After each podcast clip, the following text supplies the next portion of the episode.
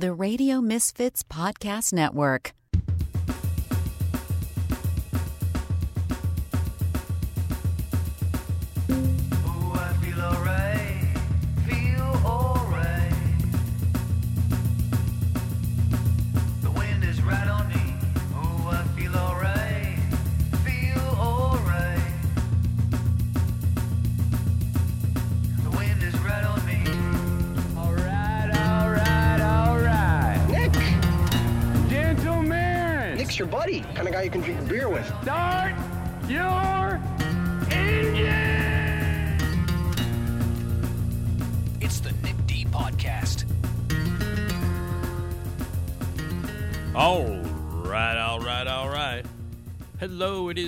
Podcast. How you doing? My name is Nick DiGilio. I am your host. Welcome to episode 119 of the Nick D Podcast here at uh, Radio Misfits Podcast Network. Thanks for checking us out. Spread the word, uh, rate and review us, all of us at Radio Misfits. RadioMisfits.com uh, is the best podcast network in the world with tons of really amazing and interesting and uh, informative and very entertaining and very funny and really cool podcasts. And I'm proud to be a part of it. Uh, if you want to be a sponsor on this podcast, please check us out, sales at RadioMisfits.com. This podcast reaches a lot of people. So if you got a business and you want to be a sponsor, you want to advertise, sales at radiomisfits.com. If you'd like to be a, po- a part of the podcast in general, leave your voicemail 24 7. The voicemail systems are open. We want to hear from you. Get going. Leave those voicemails anytime you want 24 7. 773 417 6948. Drop us an email 24 7. Comments, questions, uh, megaphone uh, requests. If you have a magic megaphone message that you would like me to speak into the magic megaphone as it changes into the ether to your friends or relatives or an inside joke or a story or a joke, whatever you want me to say into the megaphone, I will. Tons of people make these requests, and it's a lot of fun. So if you want to be a part of that, leave your magic megaphone request here. Uh, nickdpodcast at gmail.com for all uh, uh, comments or questions or anything like that as well. My thanks to Jason Skaggs for all the music and Ed and everybody at Radio Misfits. Uh, it is a Tuesday. That means my dad's going to tell a joke. Yes, every single Tuesday, my dad stops by my place, tells a joke because he's a legend, um, and he always uh, he always tells jokes.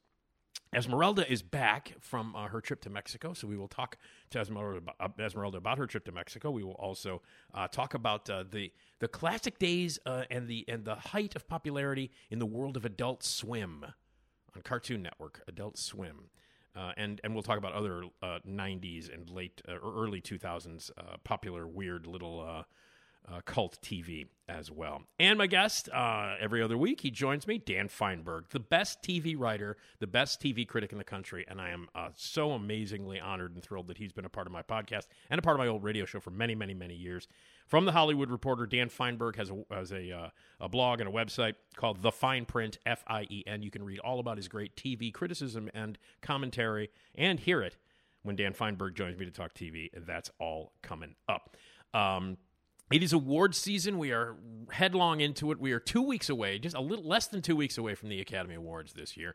The SAG Awards were handed out as I tape this. They were handed out. Uh, they were as I record this. They were they were handed out uh, last night or the night before last, if you want to be technical.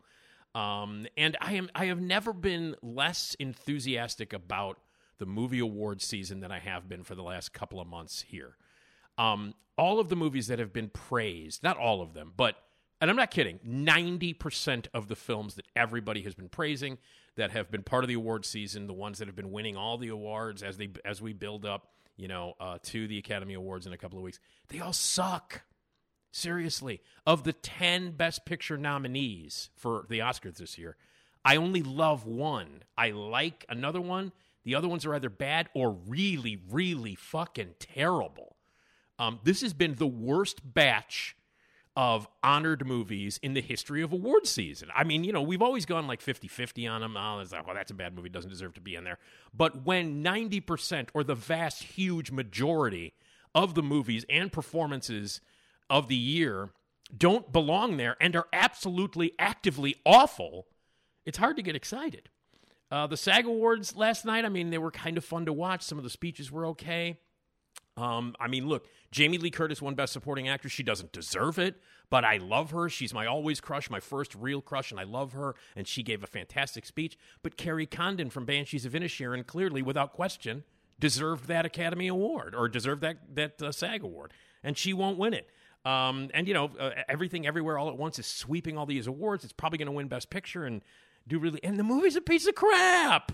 It's a derivative piece of crap. Two slightly uh, eccentric but very untalented filmmakers got really high for about 20 years and watched The Matrix every single day during that year. And then the result is this pseudo pretentious kind of quote unquote philosophically important movie with really, really bad fight scenes. Like, really, I don't, nobody really talks about just how horribly choreographed and edited and executed the martial arts scenes are in this movie. And there are a lot of them. And Michelle Yeoh is in it, who's one of the greatest martial artists of all time. When you put her in a stupid, pretentious, philosophically important movie, which it's not, this movie's been done a million times before, and you put her in a movie where the where the fight scenes are bad, on top of the fact that like dildos and butt plugs and rocks with googly eyes on them uh, are used instead of insight and and and and and intelligence, it's a terrible movie. So when that's the favorite going in, and when movies, when other movies like on the list of like Elvis and Tar and Top Gun and Avatar, these are the best movies of the year. These are the ones that we're celebrating during award season. It's really, really difficult for me to be even to fake excitement. My God. Hi, I'm Keri Russell, and Hi, Keri. I love Nick's show. So anyway, the Oscars are in a couple of weeks. We'll talk about them. I'll do my predictions and all that stuff. But man, this is the first time in in many, many, many, many, many years where I just don't care because almost every single movie and every single performance sucked. Andrea Riseborough and To Leslie, I'm very excited about. She doesn't have a snowball's chance in hell, and that's been tainted because of the quote unquote controversy about her getting a nomination. It's absurd. It's completely absurd, and it's it ridiculous. And then Keri, Hi, I'm Keri Russell, and I love Nick's show. I love you, Keri. I really do. But Cocaine Bear was a piece of shit. A piece of shit. It was a one joke movie, and the joke wasn't funny. Keri Russell, I'm sorry. Hey, Keri. Hi, I'm Keri Russell, and I love Nick's show. I love you. You come out of this movie unscathed because you're only in it for like 10 minutes. Uh, for the people who are like, oh my God, Keri Russell, I love Keri Russell, get, you know, adjust your expectations. She's barely in the movie, no pun intended. She's hardly in the movie. It's a one joke movie. Cocaine. Oh, look, Bear does cocaine. Bear goes nuts, acts like a cokehead, kills people over and over and over. That joke for 95 minutes. It is this year's Snakes on a Plane. There's nothing more to it. It is the title is the joke, and the joke's not funny, and it's 90 minutes of that. Cocaine Bear is a piece of shit. I'm sorry, Keri. Hi, I'm Keri Russell, and I love Nick's show. but she still loves my show. Anyway, all right. So uh, on the movie front, boy, I'm just grumpy. The Oscars, the awards, all the awards, the SAG awards, the awards season is filled with shitty movies. Cocaine Bear is a bad Hi, movie. I'm Keri I'm sorry. I'm sorry. I sorry. love Nick's I'm show. sorry. It's a terrible, unfunny, forced, one joke piece of shit movie. Awful movie. So man, I'm grumpy. So let's get my mind off of that. Why don't we just talk TV? So we'll do that after I t- with Dan Fienberg. Maybe there's some good TV. we'll see. All right. Well, anyway, Dan Fienberg's joining me after you enjoy some congratulations. Congratulations. You're about to listen to the Nick D podcast. It's by far the best decision you've made today. It makes the other podcasts seem like crap. Oh, yeah, don't be a jagoff.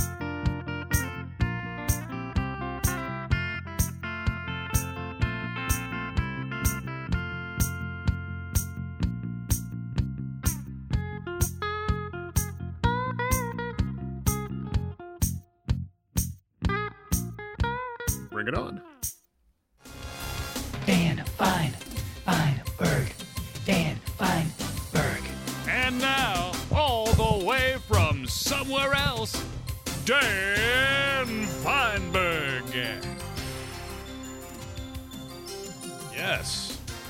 And that somewhere else is, of course, LA, where they've had some outrageously strange and uncharacteristic weather in LA. Dan Fienberg is my guest every other week. I love talking TV with him. TV critic, TV writer for the Hollywood Reporter, and the uh, the guy who runs the Fien Print F I E N, a great website for all your TV needs. Dan Fienberg is here. Uh, Dan, how are you holding up with the crazy, crazy ass weather in LA? I'm so cold, Nick. I'm so so cold. Also, what is it like? What is it like? Fifty? Uh, it's it is under fifty. It's uh, it's it's mid to upper forties. It has gotten under forty at night, uh, and it hasn't stopped raining for for weeks and weeks. It is it is definitely gloomy and uh, and wintry and just horrible, just horrible. Nick, what's the weather like there? Uh, well, it's about the same actually. oh, okay. uh, today we actually hit almost sixty. Today, Good uh, God. in Chicago, yeah. Um, and it rained for three nights straight, almost. Uh, little ice. We had some. Uh, uh, the, uh, we had some snow at the beginning of the weekend. Some really ridiculous snow. Then it got very cold. Then we had freezing rain and ice, which was not good for the northern part of uh, the uh, the state and the upper Wisconsin and the lower Wisconsin area. Um, and now we're up to 55. You never know in Chicago, you know? Oh, it is it is definitely chillier than that at the moment. Uh, and some people got snow uh, in in some of the high lying areas, and then definitely there was hail everywhere. Yeah. Uh, I mean, man, the the city has ground to a halt on Friday and Saturday. Nick, I can imagine. I, well, it's weird because I have a I have one of my, one of my good friends, my future ex-wife, Dana Di Lorenzo, um, who I talk to pretty regularly or text or whatever, we talk, whatever. Uh, she's been telling me that she's gone through some hellish stuff at her apartment uh, complex. It has not been good. It has not been look, good. w- we everything here is designed for you know earthquakes everything is earthquake proof but Right. nothing is but nothing is nonstop rain for 60 days straight proof and so i can understand why people's ceilings would be caving in i will just knock on wood that nothing like that happens Yeah, it's been rough. It's been it's been rough for a lot of my buddies out there. A lot of people I've been in contact with. We're texting back and forth and stuff like that. Dana's the one I talk to the most, uh, but it's but she's had some some not fun stuff happening. Uh, it's funny because you're talking about like um, LA is not equipped for this kind of thing, especially snow. Um, and I went down to Nashville. I was dating a girl many years ago in 2000, Christmas 2000, and we went to, to spend Christmas with her family. And they were in Nashville. And while we were there, it snowed in Nashville, and the whole city shut down. And what we Chicagoans refer to, they got a dusting. It was like the world ended because they don't have salt trucks, they don't have plows, they don't know how to deal with the kind of stuff that we deal with on a daily basis in the winter here in Chicago. So I found it amusing, although the entire city did come to a halt. So I I grew up largely in Mississippi, and every winter when the uh, when it got cold in the winter, and if it got below freezing. The pipes everywhere across the entire city would Oh. explode because, again, oh, you know, obviously in places that are prepared for it, still you have pipes that burst. But everyone knows, I don't know, that you leave the that you leave your faucets Right. running a tiny bit. You know, right, all of and they're the also things that they're you do. also they're also highly insulated. Like Exactly. insulation- Yeah, And and so all of these cities have no clue how to handle that. Right, their their pa- their power grid is in no way prepared to handle any of it. So, you know, we used to have years where it would dip below freezing one night and that would be enough to cancel school for a week because of all of the Isn't that- ancillary things that just went crazy. wrong. No. So, Wow. Well, knows? anyway, I'm glad. I I hope you get through it. I know it's a, a you know a few a few more days of it. You know, uh, in LA. So put a sweater on and buck up, my friend. It'll be okay. I I am just pandering for pity here and and and let me tell you, Well, I understand that yeah. that 90% of your listeners are rolling their eyes Well, aggressively. I mean, I I have a lot of listeners who are located across the country and stuff like that in different parts of the world, but a huge base in Chicago, and I'm from Chicago, and the Chicagoans are like, "Screw you, Fienberg." That's Full- what they're saying right now. One hundred percent understand, and they complete and they are completely right to be Right. dismissive. All right, Hundred cool. percent. Well, let's get to some TV stuff. First of all, tell everybody you write for the Hollywood Reporter. You got the Fien Print, F I E N. Tell us first of all about the podcast that you do. Indeed, you can listen to uh, TV's Top Five, which is the podcast that I host with my THR colleague Lesley Goldberg. Uh, we do weekly breakdowns of the news. I review television shows. We do interviews. Last week, instead of an interview, we did bunches and bunches of mailbag questions because that's always a good way to get I love that listeners podcast, involved. by the way. Loved it. Thank you. Yeah. It was it's it's just a fun th- it's just It a fun was. thing to do. Let people ask their let people ask questions and and we can be responsive and that way everybody's happy. Um right. but yes, that drops every Friday. Uh that is TV's top 5. You can always also uh subscribe to my newsletter which goes out every Friday also. It's uh, Now See This. It's basically a rundown of what's coming out on TV in the weekend and the week to come. So yeah, lots and lots of me out there. All right, and you can all check this out. Uh, it's all combined at one place: the Hollywood Reporter stuff, the the podcast stuff, the newsletter stuff. The Fien Print is the best way to check it out. F I E N, The Fien Print. Okay. Indeed. All right, well, let's get to uh, some TV stuff. I want to talk about some of the things that you've written for Hollywood Reporter and some of the reviews that you've done and things like that. But uh, we always like to, you know, because we talk on a Monday, and uh, when there is a new SNL that uh, is broadcast, you know, three days ago, we like to talk about it. Or it should, I'm sorry, it's a Tuesday. Sorry. Wow, how silly of me. It's a Tuesday. Uh, Well, I just can't. My problem is I just can't do the math, so I, I just assumed you were right. But anyway, Right. No, how about let's say this past weekend's Saturday right. Night Live? which was hosted by Woody Harrelson uh, and uh, and the Jack White was the yes right Jack White yes Jack Yes. White was the musical guest. Uh, Woody Harrelson fifth time, so he became a part of the whatever the five timer club. Uh, but it was an interesting. I, there were things about the about the episode that I absolutely loved. There were sketches that made me fall off the chair laughing. Um, uh, I thought Woody was less than good uh, for for most of it, um, and I don't still don't quite know what to make of the monologue, which got a lot of press um, and a lot of buzz uh, on the social medias and in the in, in, in the entertainment world because was it an anti-vax monologue? Was it not? Also, how high was he? uh, during the entire show, he seemed just a little bit off. Uh, but first, let's start. First of all, what did you think of the show in general? Well, I'm curious which of the things made you fall out of your chair, other than I know your love for Heidi Gardner and her character on on Weekend Christ. Update. So even- I yeah, I mean that destroyed me. That absolutely destroyed me. Uh, uh, I watching uh, Kenan pass out on the slingshot ride. I swear to God, I was peeing every time he passed out, and that is as dumb a sketch as you'll ever get. But watching Kenan pass out in the slingshot ride made me laugh like really hard. Uh, the Cologuard uh, commercial killed me. The whole that was that was not bad. that, I, I will. that killed me. Um, and uh, uh, who was the other? Was the other weekend update uh, uh, segment. I thought was strong too. Huh, now I'm now I'm even blanking on Now what I'm that blanking. was. I'm blanking on who it was, but there was another weekend. There was another weekend update uh, segment that I thought was that I thought was funny. Um, and I liked the 1250 sketch in the gym. I thought the gym rat made me laugh. Uh, uh, so I liked I liked the, the weirdness of the 1250 sketch, and for some reason, whatever weird thing that Harrelson was on, or whatever weird weird weird rhythm he was going with, somehow worked in that sketch. it was the only time. It was the only time that what he did that night kind of worked, and it was in the it was Look, in the I- gym sketch. I thought there were. I thought he had funny beats in the uh the whale sketch. Um, and I, you know, yeah, but that was such a wasted. I don't know. Um, Well, and that goes back again to the thing that we talked about either last visit or the time before, the fact that they simply do not know how to end sketches anymore. It is it is a Oh, yeah. it is now manifestly clear Yeah. that every single sketch ends before whatever the last punchline was supposed to be. I don't know what is up. You're right. You're I- right. it is but it is baffling to me. Like that's that Yeah. sketch, it got to the end and I was like, wait, there had to have been another comedic beat to that sketch. How could Right. that be what the And- sketch was? And, and that it just was what the sketch was. faded off and yeah but i the thing about to me that that that's that sketch you know because of the kind of heat that brendan fraser and everybody has been taking for that movie on several levels including the fact that brendan fraser you know wore a fat suit um, there, there was no teeth to that sketch whatsoever. I there Oh, were things. God, no. There, there were things about there were things about it that made me laugh. Like there there were certain things about it that made me laugh because I because the the people in it are funny. Like everybody was funny. Like oh my god, he grew a beard and she had to dye her hair. Okay, I get it. And then every you know every once in a while, going back to Woody saying I gained 450 pounds. Some of that was funny, but what I wanted to, if you were going to take on the whale, take it on, man. You know what I mean? Like do it.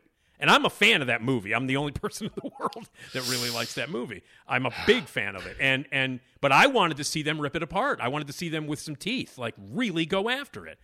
And even as a fan of the whale, I was like rooting for them to tear it apart. And they didn't at all. And No, there was there was no angle to there was no angle, no edge, no teeth. So Yeah, yeah. vaguely baffling. But Yeah, but on the other hand, I, I think I chuckled at the at the makeup effects and Yep. a, a couple of the things Woody was doing and a couple of things the cast was doing. But uh no, it was a it was a pretty rough episode. It was it was an episode where there were several things that were way high up in the show that to me felt like they were Well- probably post musical guest Yeah, one of them being that the uh, please don't destroy. I, I like how the hell do those guys get on at ten forty? How does that happen? I mean, It I- was it was way early for that Oh, sketch. I don't I don't know how that happened. uh, yeah, I don't know because one of the you know because you know uh, Sure.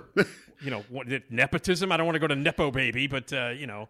Uh, Yeah, I I was surprised. I was surprised to see how early that one was, and that was another sketch where it didn't have an ending.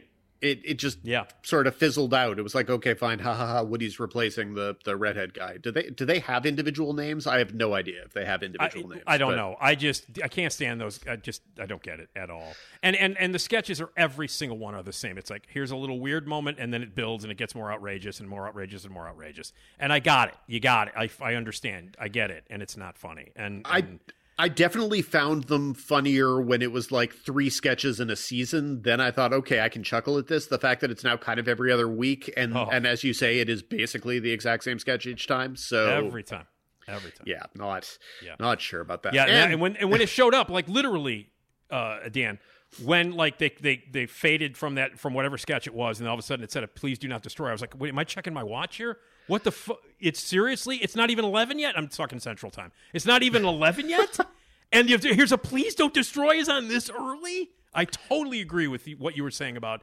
stuff being up early in the show that shouldn't have been. Totally. well, and and similar, uh, you know, the Kenan sketch that you talked about, uh, that was a that was a really good. 1250 Oh, or yes. 12 or 1235 sketch Sure, the fact that sure. it was like the second or third sketch Right. in the episode was also very weird but yeah, but it made me laugh every time he passed out. I laughed. I, I, abso- I absolutely chuckled at it, but it's the kind of sketch that if it's the end of the show and I'm feeling Right. punch drunk, I'm really Right. appreciative of. But Yeah, but yeah. top of the show, it's hard to be Gotcha. as Gotcha. amused. Gotcha. Uh, and then there was the monologue. Okay. Well, what is your for people who who might not have watched, and it's been getting a lot of press uh, and uh, and stuff. It's, Uh, it's try to describe the monologue that, that, that Woody did at the top of the show. It was just it was an elaborate shaggy dog story that began with the ha ha ha people like me because I'm I'm purple. I'm sort of I'm I'm I straddle the line between red states and blue states. I'm I'm every person and he and it was and then it was ha ha ha I like weed and all of that. And so okay, I kind of liked I was I was mostly enjoying it in only in the sense of okay, here is this very very obviously high or very very obviously paying homage to the idea of being high Yes. monologue. And so it was okay, what are we going to get what is the punchline going to be? What is it what is it going to build to? What is the whole purpose of this monologue going to be? And then it ultimately built to about how he was reading a science fiction script about uh, a government lockdown and r- drug cartels, and it, the basically the message was that vaccine mandates are are evil and the stuff out of science fiction, and Right. uh, and you know definitely angry people in my Twitter feed have tried to make it clear that this is not about being anti-vax, this is about being anti this, and then they throw out utterly insane figures regarding the number of people who have died related to the vaccine, and it's like oh dear God, um, but it, but that I, I just could not fathom that that was what yeah. the monologue led to. It was Yeah. baffling to me. I agree, and I but I also I also want to say I also say this. I don't necessarily think that it was some sort of. I think more than anything else, I I, I per, per, personally I don't really think it's like some sort of big statement that Woody Harrelson was making. I think it, it whoever was writing it or whoever was credited for writing it, I think was taking that conflicted personality or image that he has and and doing something with it. Um, it didn't work. Okay, clearly it didn't work, and it became uncomfortable to watch. Uh, but I don't think it was just sort of some sort of like anti, some big anti-vax statement by Woody Harrelson. I think it was just like more of like I'm, I'm a, you know, I'm high and I'm Woody Harrelson, and maybe I believe this and maybe I don't, kind of a thing. Um, so now, now, d- now, of course, can it be interpreted as how most people are interpreting it as that anti-vax thing? Absolutely, and that's one of the many reasons why it didn't work um, on on a lot of levels. But I just don't think it's as blatant, blatant uh, some sort of like political statement that Woody Harrelson was making. That's I, well, I don't. I mean, I don't know from what statement Woody Harrelson was or wasn't making, but certainly the people who agree with him are have been joyful about it. So Yeah. they they felt that that's what Yeah. it was. Um, and uh, you know lots of lots of angry people on on the twitter and that's fine no I, I do but i do think the, it, that it started off with the with the here is the eccentric politics Yeah. here are the eccentric politics of woody harrelson and Right, and i'm totally okay with that you just have to decide where it's going you Right. it there has to be a beginning a middle and the end and you have to know what the end is and that's what the end was so No, you're right. You're right. But for me, the payoff of that whole monologue was embarrassing his uh, his assistant. which which was funny I that was, the best part. That was the best part of the whole thing. Was like, and clearly this was not like he didn't know about it. Like his assistant did not know that they were going to have you know muled drugs. Oh. I, I, I think he, I think he knew. He, I think... he may have. I mean, he may, well, if he did, then he did a great job of acting really embarrassed about being on camera, or maybe he didn't know he was going to be on camera with the. You know, maybe it was he knew it was going to be in the monologue, but maybe Uh, but- he didn't know they were going to show him on camera with an actual title card. he was, I don't he know. was, he was in the balcony, and and he had to have known that there was a camera up right there. That's Yeah. that's one of those things where the people in the audience and the people in the balcony know where the camera is at all times. I, I feel like, but Okay. All right. That's just right. my well, guess. It, it- whatever. It- it- either way, whether he knew about it or he didn't know about it, it was funny. It was the, it was by far, without question, the funniest part of the entire monologue. Was that? I I liked the I liked the way it unfolded. I like I like a comedian who does who can sort of be extremely digressive in their humor and can sort of and then bring it back around. It's it's Yeah. one of the things that I think that uh, uh, Jim Jefferies, for example, does uh, tremendously Oh, yeah. well. I Yeah, think he is excellent at it. That he can sort of start one place, detour five different places, and then when he brings it back around to the thing that it was always about, you go, ah, okay, that was good Right. writing. Yeah. Um, this this did not feel no, it did not like that. that. It was, it very, very far from Jim Jefferies. Yeah, Very, I- very far. so, but anyway, well, I mean, I thought the monologue was weird, and obviously it caused a whole bunch of uh, you know uh, craziness online, which is always a lot of fun. That got more people to watch it on YouTube and all that shit. Um, and overall, I didn't dislike the episode as much as you did because there was enough stuff in there that made me laugh. And again, Heidi Gardner, just I can't even stand it. I just, I just, and and I've watched that sketch like a hundred times, and now every time I watch it, uh, the the segment that she did where she is the mother of four daughters and a son. um, you, I just listened to Che laughing his ass off in the background because you could just hear him just losing it. And uh, It was it was funny. I Oh, un- unlike you, I can stand it. I can totally accept that uh, that that was the thing she did. But yeah, I just I just think it's I think it's hilarious. I think she's great, and so uh, anyway, um, so. Uh, all right, and then uh, now we get, we we have a it's it's a crapshoot Saturday because anytime a pro athlete comes in to host, you never know what you're going to get. Most of the time, it's bad. I feel as if he's probably going to be okay. I think he comes in with less. In uh, this is Travis Kelce for people who, who don't know of the Kansas City Chiefs, um, because people do not remember the strange Showtime show uh, Moonbase Eight from three years ago. Oh God! oh my God! Wow! Holy shit, Dan! I completely that was gone out of my brain. Oh, trust until, me, I understand. Until right now, holy crap! I totally forgot. Yes, there Okay. was Moonbase 8 on Showtime that was 2019 or 2020, and it was Fred Armisen, it was John C. Reilly. It was a fairly star studded show, and it wasn't an awful show. It was just sort of a, a show that never really, to me, found its tone. Uh, but but Travis Kelce was was the was the best joke in the pilot of that show, and he was very, very engaged. And I have to believe that his Yeah. being able to do that prepares him so that he should be Yeah, better than your average Okay. athlete. and Just my and, hope. And the other plus is that I don't know if you know this or not, but I, you know, I kind of am obsessed with Heidi Gardner. I don't know if I you know am this, aware. she is she is a massive Chiefs fan. Indeed. Uh, and so she's going to be featured, like probably in the monologue, and she will definitely be doing the, the promos. I have no doubt in my mind that she will be doing the promos for this week, and I know she'll be in the monologue, and there's going to be a lot of Heidi. So that right there makes me happy. That right there, I am fine right now. I I both I both understand and suspect that you are probably correct. yes. Okay. Cool. Oh, oh, by the way, I have to mention this. As you know, I sometimes have an excuse to drop this. In. Hi, I'm Keri Russell, and I love Nick's show. Um, everybody was right. Cocaine Bear was shit. All right, that's all I wanted to say. It's Snakes on a Plane 2023, and everybody who told me that's what it was going to be, and I believe including you. I'm pretty Um, sure I did, though yeah, I uh, though I haven't seen it, so I don't know. Yeah, no, but- it is. You're right. Okay. You were right. It's t- and in fact, it's worse than Snakes on a Plane. And Keri Russell is barely in it, no pun intended. Uh, literally in it for a total of ten minutes.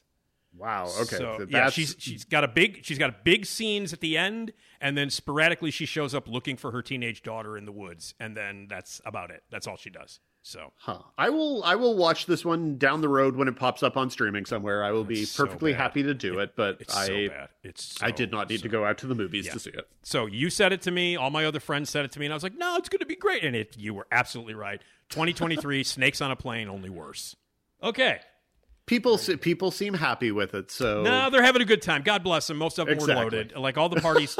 Because seriously, there's a we've got an Alamo now that just opened in Chicago here, an Alamo Nice. Draft House. Yep. just opened in Chicago, across the street from Wrigley Field, and it opened up uh, like two weeks ago. And they were advertising, it, and the place was packed because they sell booze and they bring it to you. And the people that I know who went to see it, who had a great time, I was like, "Were you loaded?" And they were like, "Well, yeah, we were drunk." I'm like, "Okay, there you go." so Well, have a have a few drinks, Dan, before you watch it. Have a couple of drinks. That's what I, I will. I will plan accordingly when it makes its streaming debut. Okay. All right. Well, let's uh, let's move on to some of the stuff that you're uh, that you've reviewed, and everybody can check out all the reviews from Hollywood Reporter and all that other stuff at the Fien Print F I E N. The Consultant. I'm very curious about this. Uh, Christoph Waltz is in it, and I think most people should be curious if Christoph Waltz is in anything. Uh, Most people should be, and yet I'm finding that absolutely nobody is aware that it exists for the most part. I, I saw nobody at all talking about it on Twitter over the weekend. Uh, I did that- not know about it until I saw your piece. Honestly. Yeah, I don't. I don't. I mean, Amazon is Amazon is generally weird. Like either Amazon is going to saturation bomb marketing for things like the way that you couldn't not know that the Lord of the Rings series was coming, for example, or else they're perfectly happy to let everything just fly under the radar and hope that I don't know that somebody is is getting toilet paper in bulk on Amazon Prime and that they go, oh, there's also a show with Christoph Waltz. Great, why not? Which I feel like is is uh. almost all of their business model. So whatever. Great. Okay, that's It's it, it's a, it's a complimentary service, is what I it is. understand. I gotcha. Yeah, it is. So so yes, there is a show called The Consultant. It is it is based on a novel by Bentley Little, um, and it is a corporate satire horror hybridy thing. Um, and Christoph Waltz is is probably really the he's the colorful supporting character is what he is. He's not really the lead, though he is the eponymous or titular consultant, as you were. Um, but it's set at a video game company in Los Angeles, and in the opening scene, the founder of the video game company is shot to death in his office, which you know, hilarious. Uh, Uh-huh. But you know um and then they're about to go out of business and in walks Christoph Waltz. He was uh, he describes himself as a consultant and he was hired by the deceased founder to come in and get the company back on the right footing and it's it's kind of a a allegory parable whatever of any situation in your professional life in which you've gotten a new boss and you've become instantly convinced that the new boss is the devil himself. Oh boy! All Um, right. Not that I have any personal experience to that at I'm, all. I'm saying hypothetically, Right, you might know, I might know, everyone might. It- it is very universal, Right, so yes, it, it doesn't. is. and and I don't mind it as uh, an allegory type thing. So anyway, so Christoph Waltz comes in and he's he's profoundly strange and uh and basically kind of pits coworkers against each other and and makes a strange situation. And it just becomes a question okay so is he is he actually a demon or the devil or whatever? Or is he simply a tool of the capitalist machine? And is that every bit as bad if he Mhm. really is just a guy who's been brought in to cut all the corners make a cheap buck and undermine the entire company some people would tell you that is nearly as bad. I mean, not quite as bad as Satan being your boss, but come on, in the same general vicinity. yeah. And and so it, it it's not really very funny. Uh, it's not really very scary. It's a little bit unnerving. And Christoph Waltz does the the Christoph Waltz thing, yes, and of course, yes. he does it tremendously well but if the entire show is built around twistiness, there's absolutely nothing twisty at this point to watching Christoph Waltz do this thing. It is what he does, and he's been, you know, compensated well. He has multiple Oscars, uh, he which is kind of remarkable to me. But Yeah. th- that doesn't mean he isn't great. It just means that watching him do his thing across an eight or ten episode TV show, at a certain point, you're like, okay, well, I've definitely seen him do this before. It's it- you know, he's he's giving a a funny line reading, and it's it's ha ha ha, and you know, obvi- it basically to me, he because Werner Herzog has been bound and determined to have his primary career be as a director and not as a movie villain, the world had to invent Christoph Waltz. God, that is great. Yeah. Um, no, that's so great. That's that is so great, Dan. Yeah. and and so that is what he does, and you know it, and you know the thing. So And by the way, uh, can I just mention, speaking of SNL, his uh, uh, Taran Killam did a fantastic Christoph Waltz. fantastic. Taran Killam was was somewhat underrated. Oh, I very. would I, think I think very, but I but I, I just want to say that like he killed as Christoph Waltz. He was hilarious, as, especially especially when when uh, they did the Celebrity Jeopardy and he played Christoph Waltz on Celebrity Jeopardy. It's fantastic. So anyway, sorry.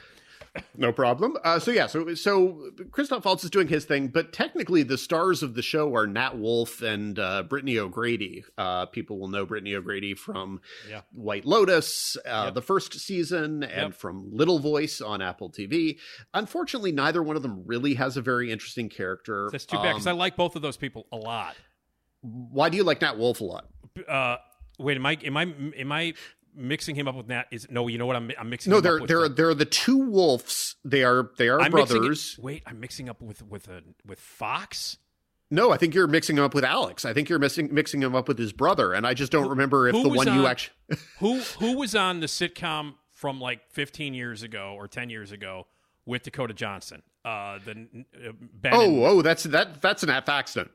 Fax. Okay, there you go. Sorry, that's who I was thinking of. Sorry. Yes, that is that is Oscar-winning screenwriter Nat Faxon. Yes, that guy. That's the guy I like. It's not him. Okay, I'm sorry. When you said that, I, I guess I completely I pictured him. I pictured Nat Faxon, who I love. Um. Right. Well, I think I, I think it's possible you could also like Alex because I think Alex is uh, the one who was in Hereditary. I think is. Oh like- God, yeah. Oh yeah. Yeah. Oh no, he rules. Yeah, yeah, yeah. Okay, Okay, cool. so yeah, right, so there, yeah. there, there are. The, I'm, I initially, I, I went through like I would say probably most of my life before realizing there were actually two wolf people. Uh, Uh, that one is one is Alex and one is Nat. Nat is the one who is in this TV show. Alex is the one who was in Hereditary. Okay.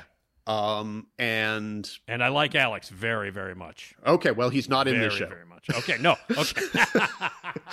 I, I, I hate to I hate to break to you the thing the thing that you didn't realize before 25 seconds ago, but uh, I, I this has been this has been a roller coaster for you, and I apologize.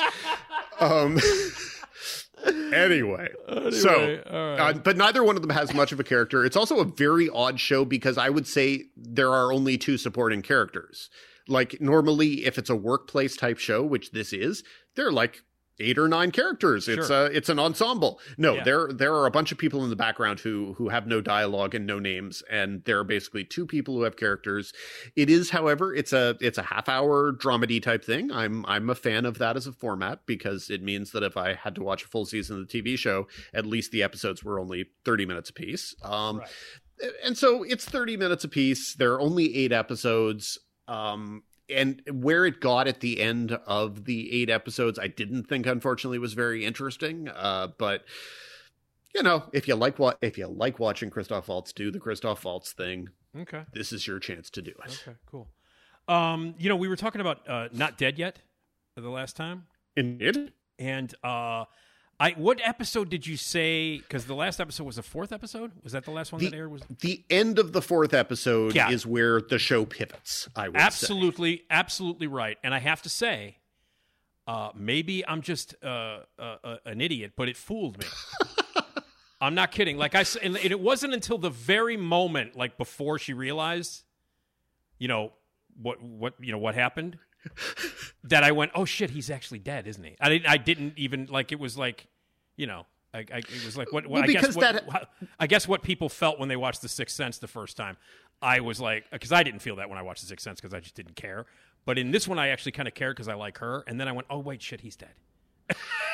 And it's and and I think the reason why you don't realize it is I, I mean I think it's relatively obvious, uh, but I think the reason why you don't realize it is because it just didn't feel like it was that show before. Right. Exactly. Yeah. Like like that to me, it felt like the kind of twist that you would throw in in season five or six, or Yeah. if you wanted the show to suddenly become a different show, which I Right. think is kind of what the show becomes in episode five. So well, I, I have to say that you you know like that that moment I went oh, and I actually thought that I thought the entire episode was actually pretty solid. Um, and uh, you know, and Gina Rodriguez, I'll watch her do anything. And and um, and the flaws that you talk about, you know, uh, about the show, I totally agree with. Except I'm more bound to watch it because of her. But that last moment, I went, oh man, you know, like I really felt something. I actually felt something while I was watching it. So I just wanted to mention that. I, and and I think I think it gives a hint that the show could become a show that wants to make you feel something. And if that is Yeah. the thing that it wants to do, I have no objections to it doing it. I Mm-hmm. just wish that the first three episodes hadn't been not particularly good and had no interest at all in you feeling anything. Right. So Right, right. Yeah, I mean, for me, it's carried by her. She, you know, and and and and this episode I thought was solid, which was a really nice ending. But I will, wa- I will watch Gina Rodriguez do anything. So I think the fifth episode is is interesting, and so Okay. you know we'll we'll we'll see, and then I'll have to decide if I care enough to watch a sixth. okay, all right. Well, um, speaking of, let's stay along on that network. The company you keep, you reviewed that this week. Indeed, Yeah. uh, company you keep, uh, featuring featuring your favorite of Rory Gilmore's boyfriends. Uh, man. I, I, I believe we discussed this last time. your your love for for uh, for Jess, Jess, and is- um, yes, the company you keep is uh, based on a uh, Korean format. Uh, By the way, called, he's not as bad as Logan. Sorry, but go ahead. Oh no, her her boyfriends were all awful. They were all they were all awful, but Logan's the worst. Okay, sorry, but go ahead. there there you you will still definitely find people out there who who profess to be team logan Oh God. All right. well on the other hand she shouldn't she shouldn't have been with jess and she shouldn't have been with uh with Dean. jared jared padalecki dean Yeah. yes well, you, know how I have. You, do you know how I describe the three guys with with D's, right? uh no i don't believe you do Okay, or i don't believe i do Okay, Dean is a doormat. Jess is a dick, and uh, and Logan is a douchebag. okay i There you go. those are those are accurate and and simple Doormat, descriptions doormat, dick, douchebag. Boom. None of them And- should have been without with with Roy. and she can do better Yes, But- absolutely. but All right, keep- I am but so keep- sorry. I've now derailed you again. but keep in mind that rory is also a serious problem Absolutely, no question about it. So, so end of the day, she could actually deserve any one of them because Okay. Rory All is a problem. Yeah, but, she's my problem. I love her. I under, I understand completely, and I am generally with you on this. Uh, All right, sorry. The company you keep, it's with Milo Ventimiglia, and he doesn't get killed by a crockpot in this. He he does not, or not in the first couple episodes I've seen. Um, and so it's based on a Korean series called My Fellow Citizens, which I definitely haven't seen, though I've definitely read a few words of the uh, Wikipedia description, and it seems like it's a somewhat different show that they are are making Oh, here. okay. Uh, but you know, whatever, because I don't suppose you've watched My Fellow Citizens. Uh, I have not, and I have the company you keep uh, on my DVR. so i- while it is based on that, it it is much more similar to a bunch of shows that uh, that ABC has been trying to do in recent years. There was a Shonda Rhimes produced drama called The Catch, which starred Peter Krause and Mireille Enos. Oh yes, yes. which had basically the identical plot. I guess I should probably say what the plot is then in that case. Uh, the the plot is that Milo is from a a family of of con men. He is a brilliant con artist, uh, and his sister is played by Sarah Wayne Callies from The Walking Dead. His father is played by uh, uh, Bill Fichtner from many many things. Yes. Uh, his My friend is- got shot by him in The Dark Knight. but not in real life. Not in real life. No, he was. He's the clown. He's one of the clowns in the beginning who robs the bank. And Fichtner Well, if- shoots. Fichtner shoots him. With was- sh- he, he's the one who was shot with a shotgun. My friend Matt O'Neill was shot by William Fichtner. Nice. I mean, if he was if he was shot by his character, it would have had to have been early in the movie. So Yeah, uh, yeah, yeah. No, it's Fichtner shot him, and he and he's like, "It was the coolest moment of my life." Was I was shot by William Fichtner, who we all love. So he is he is great, and uh, his mother's played by thirty something veteran Polly Draper. Oh, yeah. Um, So anyway, they they're con artists. Um, uh, things go wrong on their on their latest con, and uh, he's very unhappy. Um, at a hotel bar, he meets a very attractive woman. They lie to each other. They have a a romantic and flirty one night stand. Uh, he doesn't know what she does. She doesn't know what he does. Well, it turns out that she works for the CIA. Uh, so, and she's investigating the thing that went wrong in his most recent Ah, con. okay. So, a game of cat and mouse ensues. Uh, there, there's a lot of exposition here, and I would say it's about an episode and a half of people explaining the premise to you. And the premise is a little twisty, but it's not complicated. You've seen versions of this a thousand times. They could have done it in 20 minutes, they didn't. Um, but ultimately, kind of where the show ends up, starting in probably the second half of the second episode, I thought was was decent enough. It's not like it's not great. It's not rewriting the rules, but her family uh, they're determined, and uh, she incidentally is played by Catherine Haena Kim. I, I do not know her at all, but I like her very much here, and she and Milo have have good chemistry. And anyway, so her family. Uh, they aspire to be the Asian American Kennedys. And so her father is a former governor of, I believe, Maryland. Uh, her brother is a senator running for reelection. So it's kind of this paralleling of two different versions of family businesses. And um, I, I thought that was interesting enough. And, and so I really think I probably will watch a couple more episodes of this just to see how the show settles in because it's it's sort of frothy and you know they do heists and so the music goes into let's be jaunty and jazzy and do heist music. You know exactly what it sounds like without my describing it anymore. Right. Uh, the, the, you know split screens, all that all that stuff that is so basically yes we've watched oceans 11 we we Yeah. get it um Yeah, yeah. but it's but it's not awful and i I thought the first episode was clunky. I thought the second episode was a little bit smoother, and I will definitely check out the third just to see where it goes. I think. Cool, cool. Well, it looks it looks pretty cool. I got it on my DVR, and I will catch up with it uh, for sure. Um, do we know how it's do, did, did did people watch it? Do we know? There's there's no way to know anything anymore on the basis of of first night and first week ratings. There's there's just no way because Yeah. everyone, you know, ABC knows that anyone who's going to watch this show is going to watch it eventually on Hulu, and so they'll know what the numbers are, and it'll be a total secret, and Yeah, we'll we'll just have to take their word for it. we were talking about this. I I, I was uh, met up with a couple of friends who I hadn't seen in a while, and we were talking about uh, how uh, th- like things are me- like the popularity of things are measured now. And and uh, and I was like, well, uh, one of one of my friends works for Discovery, uh, and we were discussing about you know like well you don't know how things do on Discovery Plus, so you don't know how things are because they are responsible for releasing it, and they, they either tell you or they don't tell you, and they could make stuff up and you don't know, and that's kind of true, right? When it comes to like the streaming, do we really ever know how well something is doing or how many people are watching it? No, it is it is completely a matter of feel at this moment. And and this is really tough for me because as as you and your listeners know, I spent many many years doing ratings every single morning and writing up what the audience was. And you would know the morning after a show premiered, okay, well that's dead or that's a hit or whatever. And now sometimes you can look at the ratings and you can go, okay, a lot of people really did want a Night Court reboot, for example. Yeah. You you look at the numbers and you go, okay, that's doing pretty decently. Right. But otherwise, you just don't. And it, and so for me, it.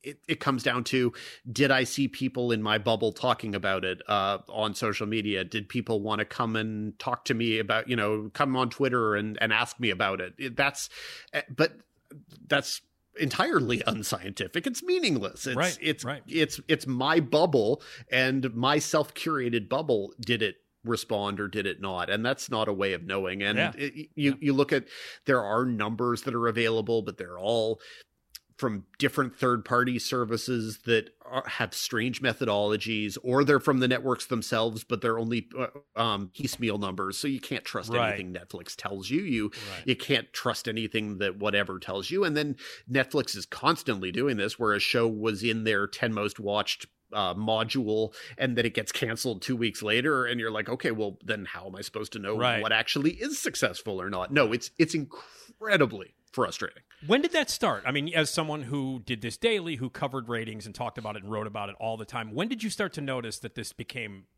irrelevant? Well, it had it had been a gradual shifting thing because more and more uh, the networks were valuing Live Plus three uh, as a as a DVR number, Live Plus three day ratings, and then Live Plus seven. Now you'll get networks giving you Live Plus thirty one, um, but there was there was just a long time where the networks were trying to get reporters who did what I did to consider not running the overnights because they were misleading. Mm. And for years they were doing that. Uh, but then it's it's really been probably the past I would say 7 or 8 years because of the centrality of, of Hulu and then the centrality of, of Netflix and all of that. So so in those cases where there were zero numbers, like at least with when it was broadcast and you were still getting the ratings, it was representative of something that didn't mean what it used to mean before, but it was still a number. Right. Now it's just completely invisible. Right. Fascinating. Uh, okay, so uh, by the way, uh, Animal Control. I lasted uh, one uh, one episode. Uh, Which, I, as I I- texted which- you, I texted you because I, I felt that you didn't warn me enough because we never even spoke about it. But I think it's one of those shows that needs to be warned. People need to be warned. I I regret not warning you more. My That is God. definitely on me. Uh, though when you texted me, I did very quickly let you know that episode three does feature a kangaroo kicking a guy in the balls. Right. And I immediately was like, well, there you go. That sums it all up. That's Joel McHale's new comedy. And I use the word comedy very loosely. Good Lord. It is it is such a, a strange show because it's it's not funny. Oh, my God. The the scripts feel like they were in somebody's drawer for a decade more. Uh, in in I think the same episode as the kangaroo kicking the guy in the balls.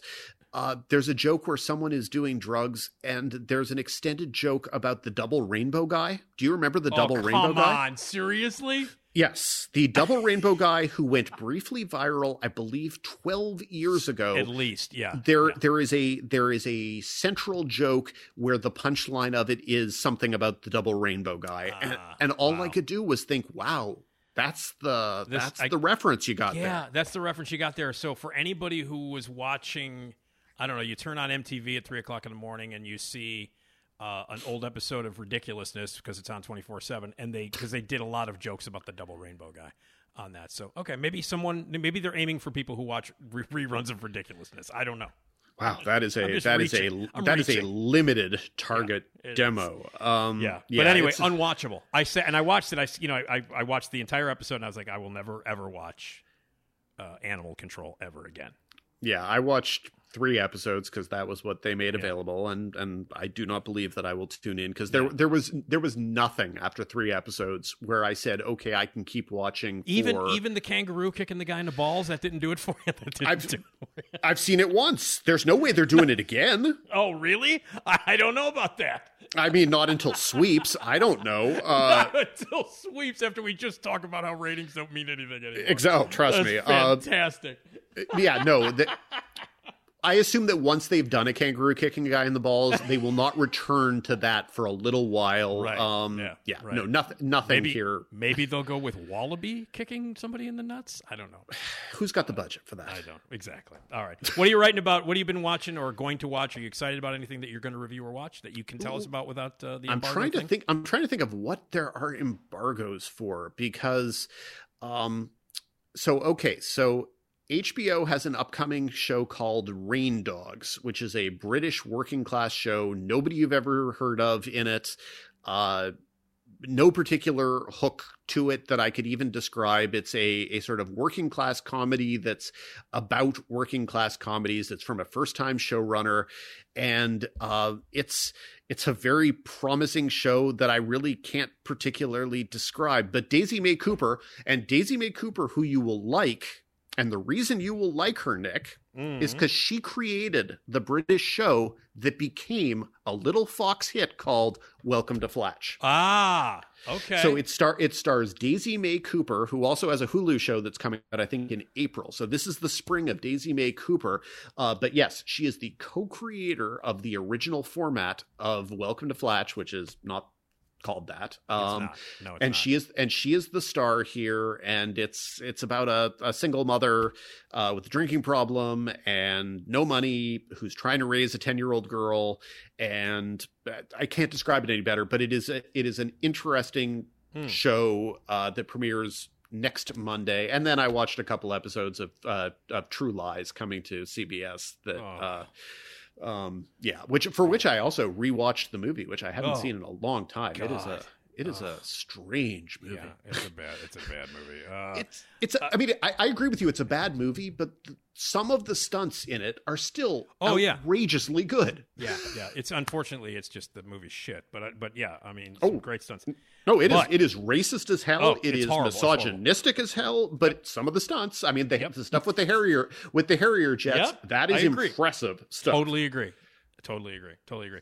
And uh, and uh, I don't know. Are you going to be the next? No, we're only talking in a couple of weeks, so you won't. You you will have not seen any of the new season of Yellowjackets yet.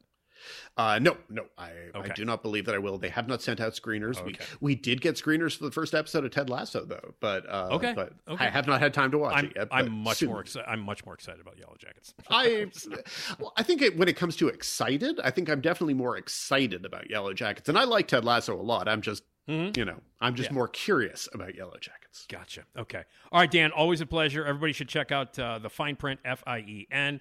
Check out the podcast. Check out all the articles and all the cool stuff. Uh, and Dan, thanks and thanks for having the patience because I just derailed so much uh, this episode. Sometimes that is just the way the television landscape works. okay, cool. I'm glad you understand. All right, Dan. Thanks, buddy. Till the next time. All right, there you go. Dan Fienberg. Uh, he's the best. Also the best. Esmeralda Lee. Esmeralda. Yeah. Esmeralda Leon. Yeah. Esma. I'm talking about that Esma. Esmeralda Leon. Yeah. Esmeralda. Yeah, yeah. Oh, Esmeralda Leon. Yeah, yeah. Get yourself some Esma. Love me some Esma. Esmeralda Leon. Yeah. Esmeralda. Esmeralda Leon. That's the theme that we hear that Jason Skaggs composed, performs, and sings. And uh, we always uh, get to say hello to Esmeralda. Esmeralda Leon. Hi, Esmeralda. Hello. How are you? I'm doing good. How are you? I'm all right. I'm all right. Hey, you're back from Mexico. Uh, although I am. You know, if you are a regular listener to the show, we didn't miss a beat. You weren't. You didn't miss anything. Oh, of course not. No. you, but you've been on every uh, well, the one episode in between. Um, so how was it? And uh, and and tell me a little bit about uh, some of the stuff you did. And I'm sure it was you ate- great. you ate and you drank and you did all that stuff. Yeah, it was super good. We just uh, hung out on the beach.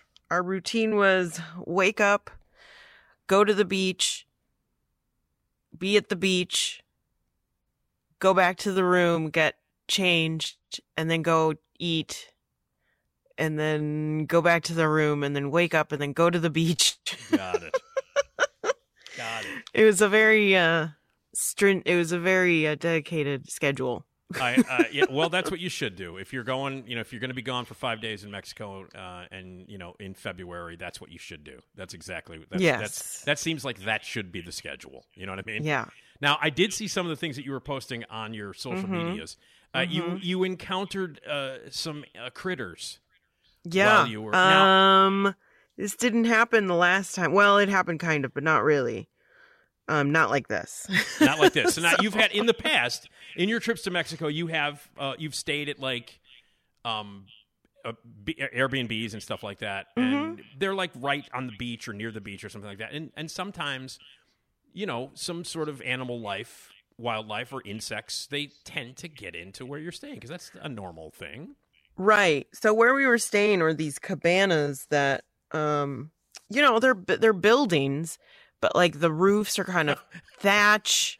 Right. And so there's like openings and stuff. It's not like Yeah. sealed tight or anything. I, I love how you Uh, said. I love how you see you preface it. Well, they're buildings. I, I mean, yeah, it's not like I was in a hut or something. Right, no, like I- they they truly had walls and like Right. plumbing and lights and everything. It's just that yeah, it's not, you know, the windows were screen the windows were just screens, like they didn't have glass.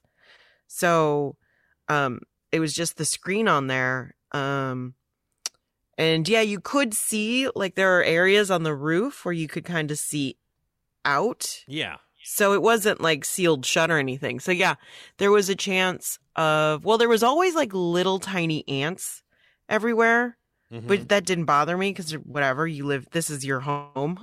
yeah. Yeah. Um, the one thing that freaked me out was, and this didn't happen last time, but at about okay, so also the the bed has a mosquito net, so you can Yeah. put that down onto the bed, so then you're not eaten up Right. by mosquitoes. Which we made the mistake last time; we did not use, and I got eaten up. This time we did it. Um, so you're encased in this netting, which is kind of fun. But I was getting out of bed. It was 4:30. I was going to use the bathroom. I turn on. There's a side lamp. I turn that on, and I see a scorpion. Yeah. See, I see a scorpion, and it's like looking at me, and then it just crawls under the bed, and I'm like, "Oh, cool." now how big a Uh, scorpion? How big a scorpion are we talking? It was it was fairly It was fairly small. It was probably probably like the size of like it's probably like the length of a finger. Okay.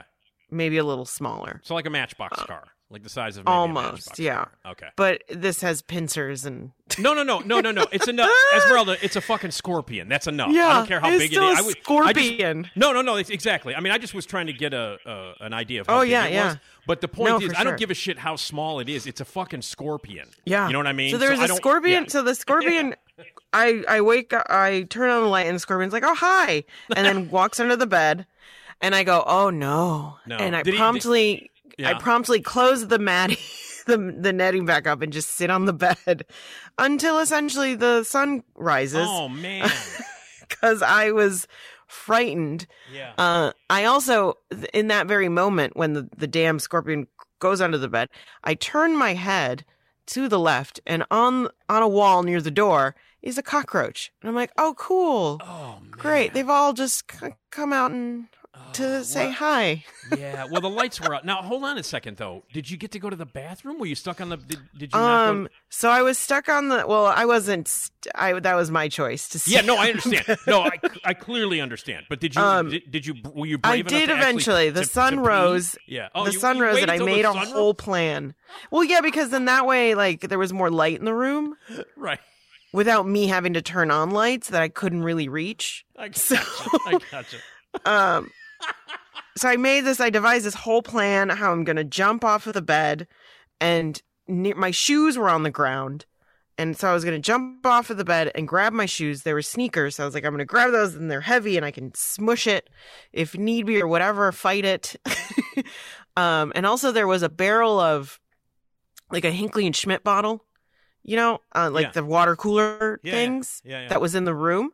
And I was like, okay, I'll grab that and I'll just throw it on top. That way it's like under there and I don't have to deal with it. Um, so I had this whole plan. I the cockroach was taken care of. There was the stand up lamp or not lamp, um, fan that because eventually the cockroach fell to the floor and started walking towards the bed, and I went, oh no no no. So through the netting, I grabbed the stand up fan and one of its legs, and I just went whoop. and killed, covered the cockroach. So I was like, all right, taking care of one Right. one of two. So I do this whole elaborate thing. I make it to the bathroom. I come back with my shoe and the in the Hinckley and Schmidt bottle, and um, I actually ran to the other room, which is my friends in the other cabana, and I was I was like, "Come help me," and he's like, "No." Uh-huh. So I give he gives me his flashlight, which I then use to look for the the damn scorpion that I'm about to fight. Gone, gone. Oh, no man. sign of it. No sign of it. And I was like, okay, well, I, to don't say- see it, and there's not many places for it to go. So I guess we're just gonna have to. That's it. So then afterwards, every day when I'd come into the room, I would turn on the light that was on the next to the door. So I would just stick my hand in, into the Yep. room, Yep. Yep. turn on the light, and then open the door real wide and just look around. Yeah. I don't blame you. Um, and then I never saw it, never saw anything again until the day before we left. Uh, it, it arrived and it walked into the toilet, and I was like, cool. And I ran, I ran to get the Airbnb owner because he was, he lives on the, on the premises. Yeah. And, um, he was like out and I could hear him and stuff. And I'm like, please help me. Yeah. he comes over and he's like, "Oh, I've been bitten by bigger scorpions," and I'm like, "Okay, cool, but please, can you get this one?"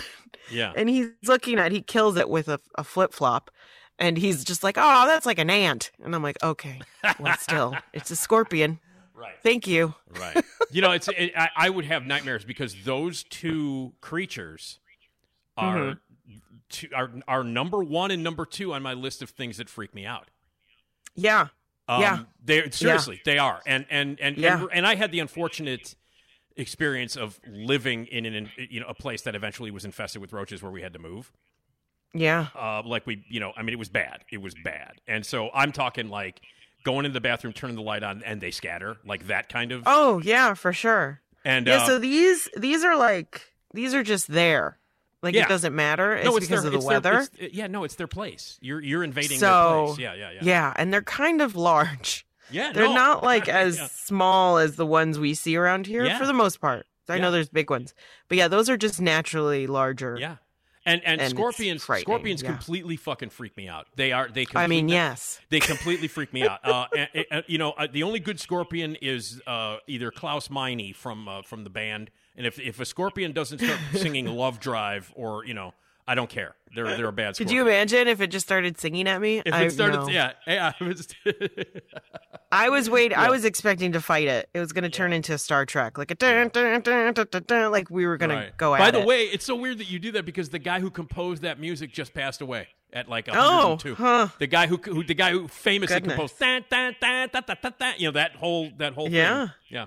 But uh, but yeah, no no scorpions, you know, unless a scorpion comes out and starts singing, you know, big city, big city lights, I'm not going to be happy about it. Yeah, No, they- it they- was they- it was they quite freaked me out. a it was quite a thing. I, I did not really sleep.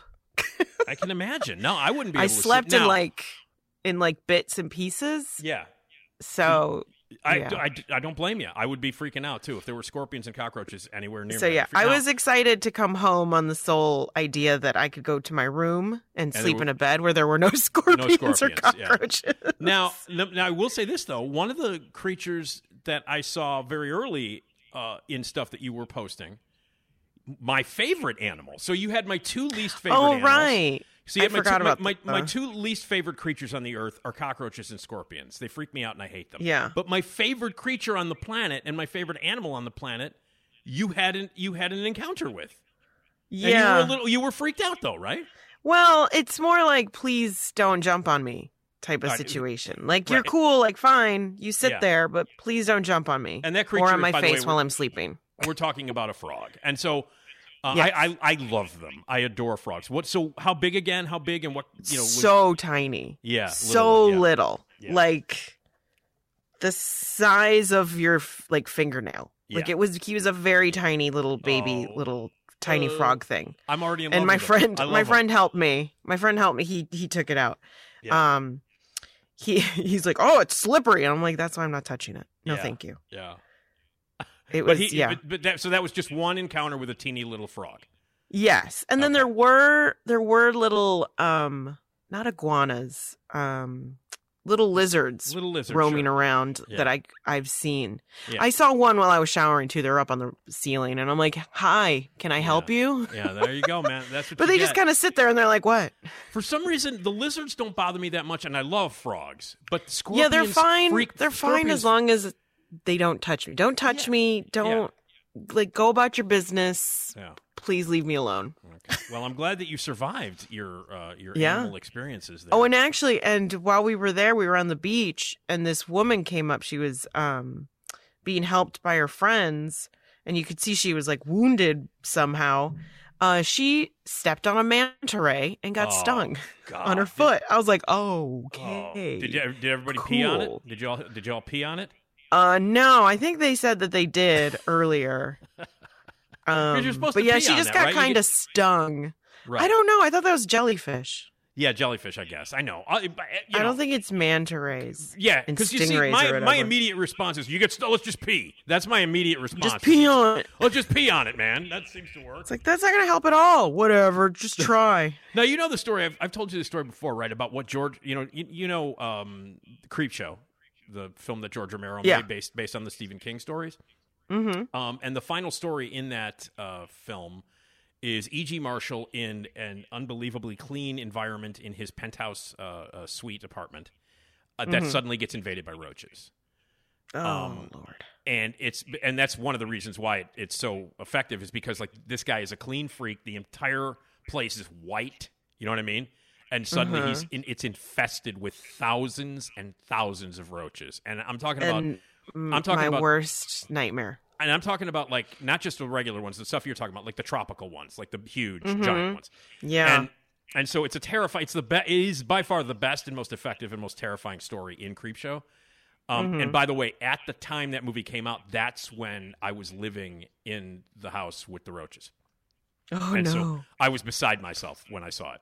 Uh, we moved since uh, we moved. It was, the, actually the place that uh, I grew up in, um, and um, you know we lived there for a, total of eighteen years. At around 7 at, at around year seventeen, some people moved in downstairs and they brought the roaches with them because you know that that Ugh.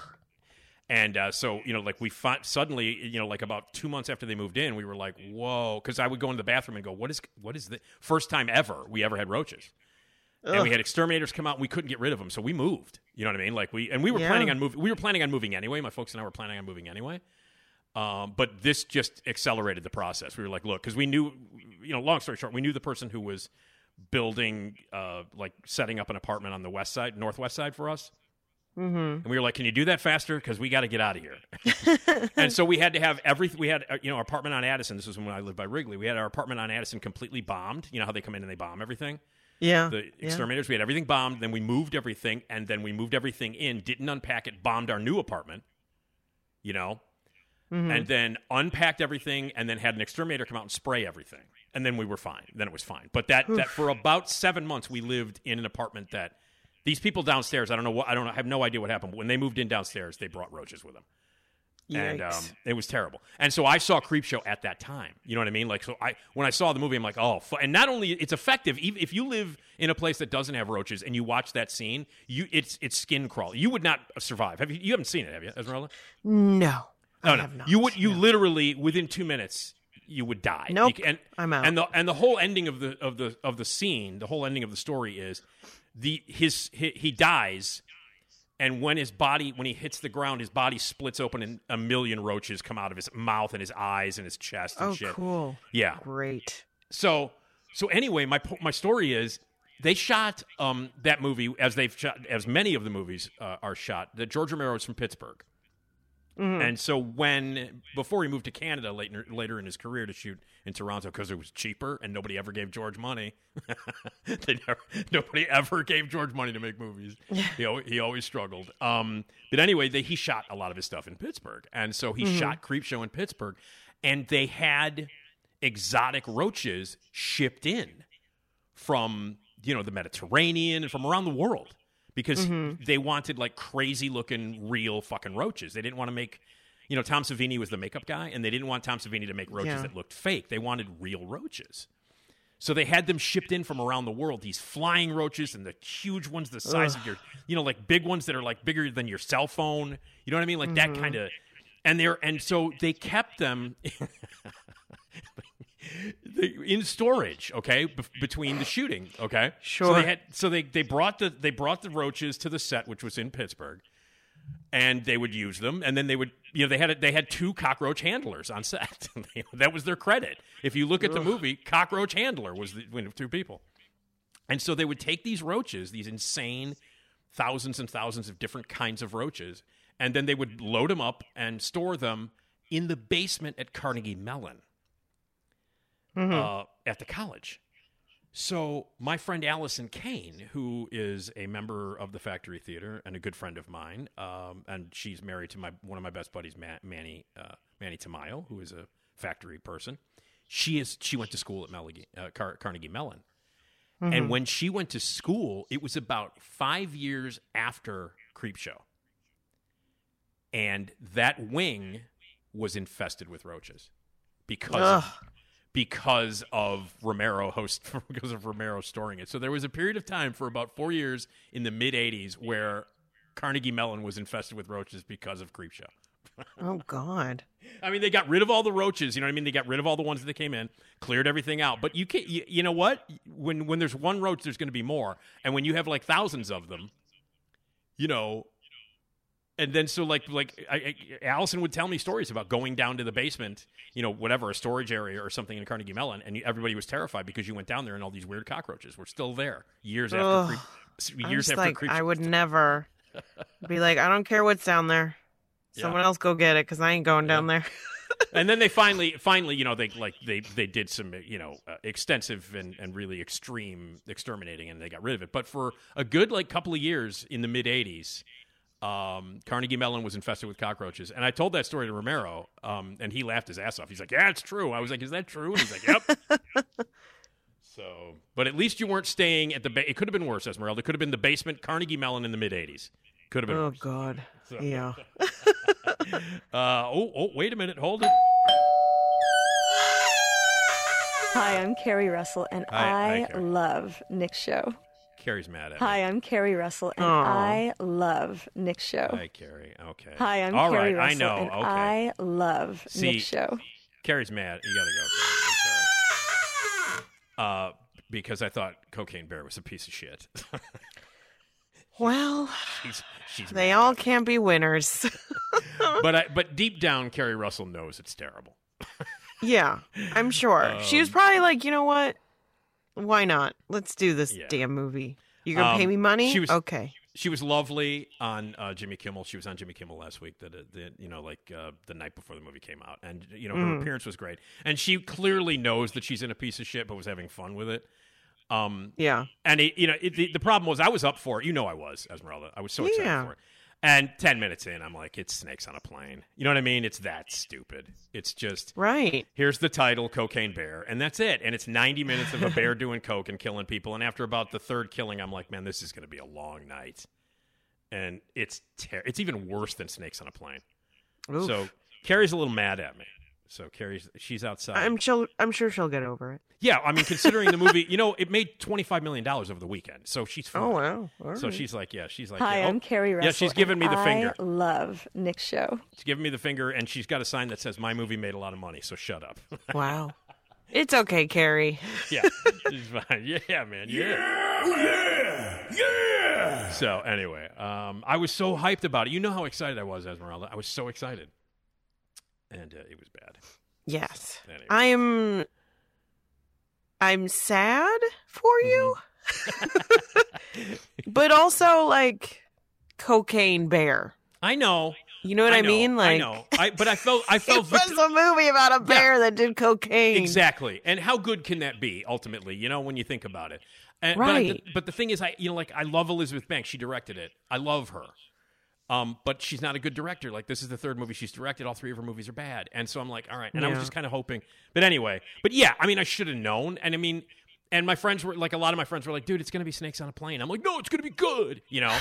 And then it was fucking That was your denial. Yeah, it totally because Just Keri Russell was in it, denial. and Yeah. Mm-hmm. the trailers were hilarious, and the and I was like, oh man, awesome! And it was Ray Liotta's last movie, and he's embarrassingly bad in it. And then they dedicate the movie to him at the end. I'm like, oh god, Oh boy. so it's bad. Anyway, but it made a lot of money, and I, you know, and a lot of people are like, you need to lighten up, dude. I'm like, no, it's a fucking piece of shit.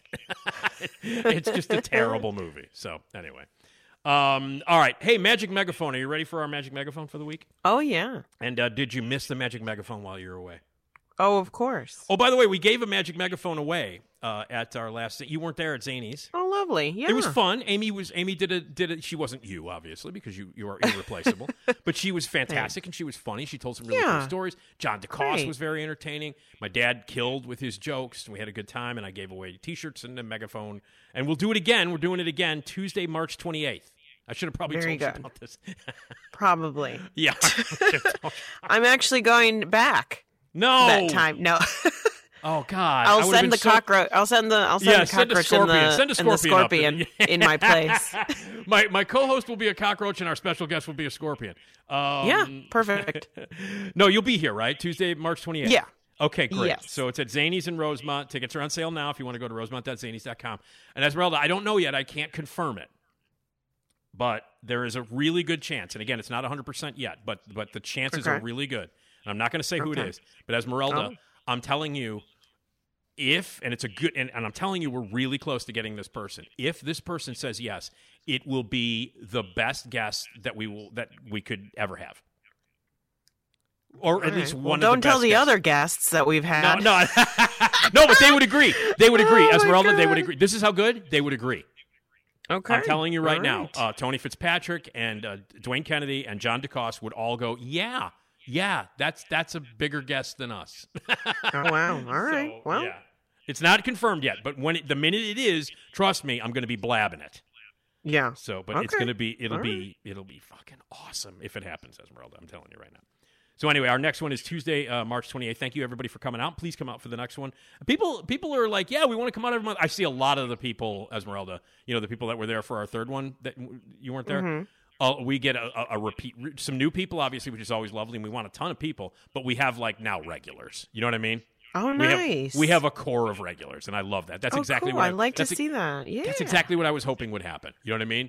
We get regulars to come back, they'll bring new people, and then we'll have you know new people and stuff like that. And then they'll tell two friends. Exactly. It'll and then like they'll that. tell two friends. it'll be like that goddamn shampoo commercial from the seventies. Exactly. Oh So- God. Well, anyway, the magic megaphone is where I speak into a megaphone any message that you want me to. Leave a voicemail at 773-417-6948 or an email at nickdpodcast at gmail.com. All right, are you ready for this week's, or not this week's, but this episode's? Yes. Okay, this is from uh, a guy named Anthony who has a. I won't give his last name because I don't want to give it out, you know. But he's got a great last name, and it's it's a variation on. Uh, I won't tell you uh, who, but it's a variation on someone who dated Prince. His last name. Well, And all that's as far as I'm going to go. Well, anyway. Okay. So let me play it, and the story's hilarious. The email that he sent, the story behind this is hilarious. So here is this uh, magic megaphone. Sir, there's no urinals in here. It's not the men's room.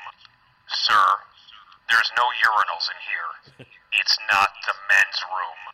Sir, So there's no urinals in here. It's not the men's room. Now, Sir. yeah. So that I hear that and I'm like, oh man, there's got to be a weird story to that. Because when you Yeah. know that's never good when you have to say that to someone. so here's what Anthony said: My son works at a theater in Ohio that sells beer. One Friday night after one of the last movies, three women came up to him and said that there was a man using one of the stalls in the woman's room. So my son went into the woman's room and went to the stall the gentleman was in. The door was locked, and my son knocked and politely told the guy that he couldn't be in there. The gentleman began yelling at my son, you know, obviously making it obvious to my son that he was drunk, uh, that he was in there because there were no urinals, and what kind of place doesn't have urinals in the men's bathroom? To which my son made the comment, Sir, there are no urinals in here. It's not the men's room. The man stopped yelling and calmly said, Oh, finished his business and came out and politely said, I'm sorry, and left uh, without any further incident. I just love. How dare you have no urinals? Exactly. Well, you're in the woman's room, you dipshit. So, so anyway, that's that's that is that is that's that's that's a fact. that's funny. Sir, there's no urinals in here. Yeah. It's not the men's room. So that's a good one. So that's the kind of that's the kind of uh, uh, uh, megaphone message that uh, that we're talking about. So if you want to leave one, that's cool. Could you imagine that? Could you imagine? Have you ever ha- have you ever been in a in a public uh, ladies' room and had a guy come in by mistake? Um, I haven't. No. Uh, Yeah, yeah, not like that. It's busy or anything, and then they roll in. yeah. Um, I think I've gone into a men's bathroom because the women's was too busy, and I'm That's like, forget this. No, that, but that's go to that's the a, toilet. No, that's a common thing. That's like, hey, listen, because if you're if you're out somewhere, like at a bar or something, um, and the ladies' room is really long, the line is long. I've, you know, women have come up and go, hey, can I get in, can I can I go in here? And then we've guarded the door. We've done that a million times at bars. You know what I mean? Yeah. Like let the woman. Go. It's always in. amazing to see the men's bathroom how like just dilapidated it is. disgusting. Yeah. It's so much worse. Like the women's bathroom is fairly okay, Oh yeah. and then yours No. is just like there's no doors, Oh, yeah. there's no nothing. It's like no, Jesus whenever when, whenever I bartended at every bar that I bartended, if if you know once the bar closed, we would use the we would use the women's room all the all the time. I mean, have you have you ever gone into the women's room? This has been a long time since I've been to the mill, uh, but the Green Mill, the difference between the men's room and the in the ladies' room in the Green Mill is unbelievable. It's unbelievable. Like the ladies' Yeah. room is beautiful at the Green Mill. like really nice. They have flowers in there, and it smells nice, and it's clean. The men's room is just Mhm. like, yeah, shit on the wall. Who cares? Yeah. So, oh right. God. Yeah. Anyway. All right. Well. Uh. Yeah. God damn it, Nick. That's right. I should. Yeah. Okay. Yeah. This is what it's like when you go into the men's room at uh, at Green. Ah! That's what it's like.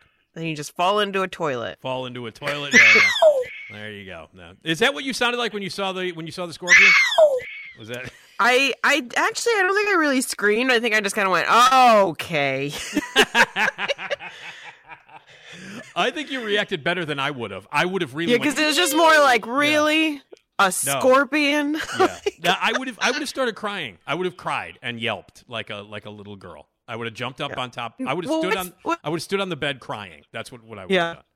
What's really interesting is that the the last time we were there, on the walls in the bathroom were ants, like big ants, and there's fine. I was like, whatever, Yeah, they're yeah. ants.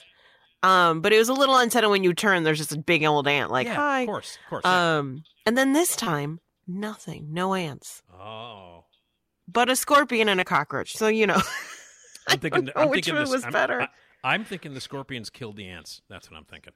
maybe That's because what I that's what I was was told. They're like, oh, the scorpions eat cockroaches. So, Ah. and now I'm thinking, I'm like, did you bring in this scorpion Yeah, cockroach? Because right, what right. the hell?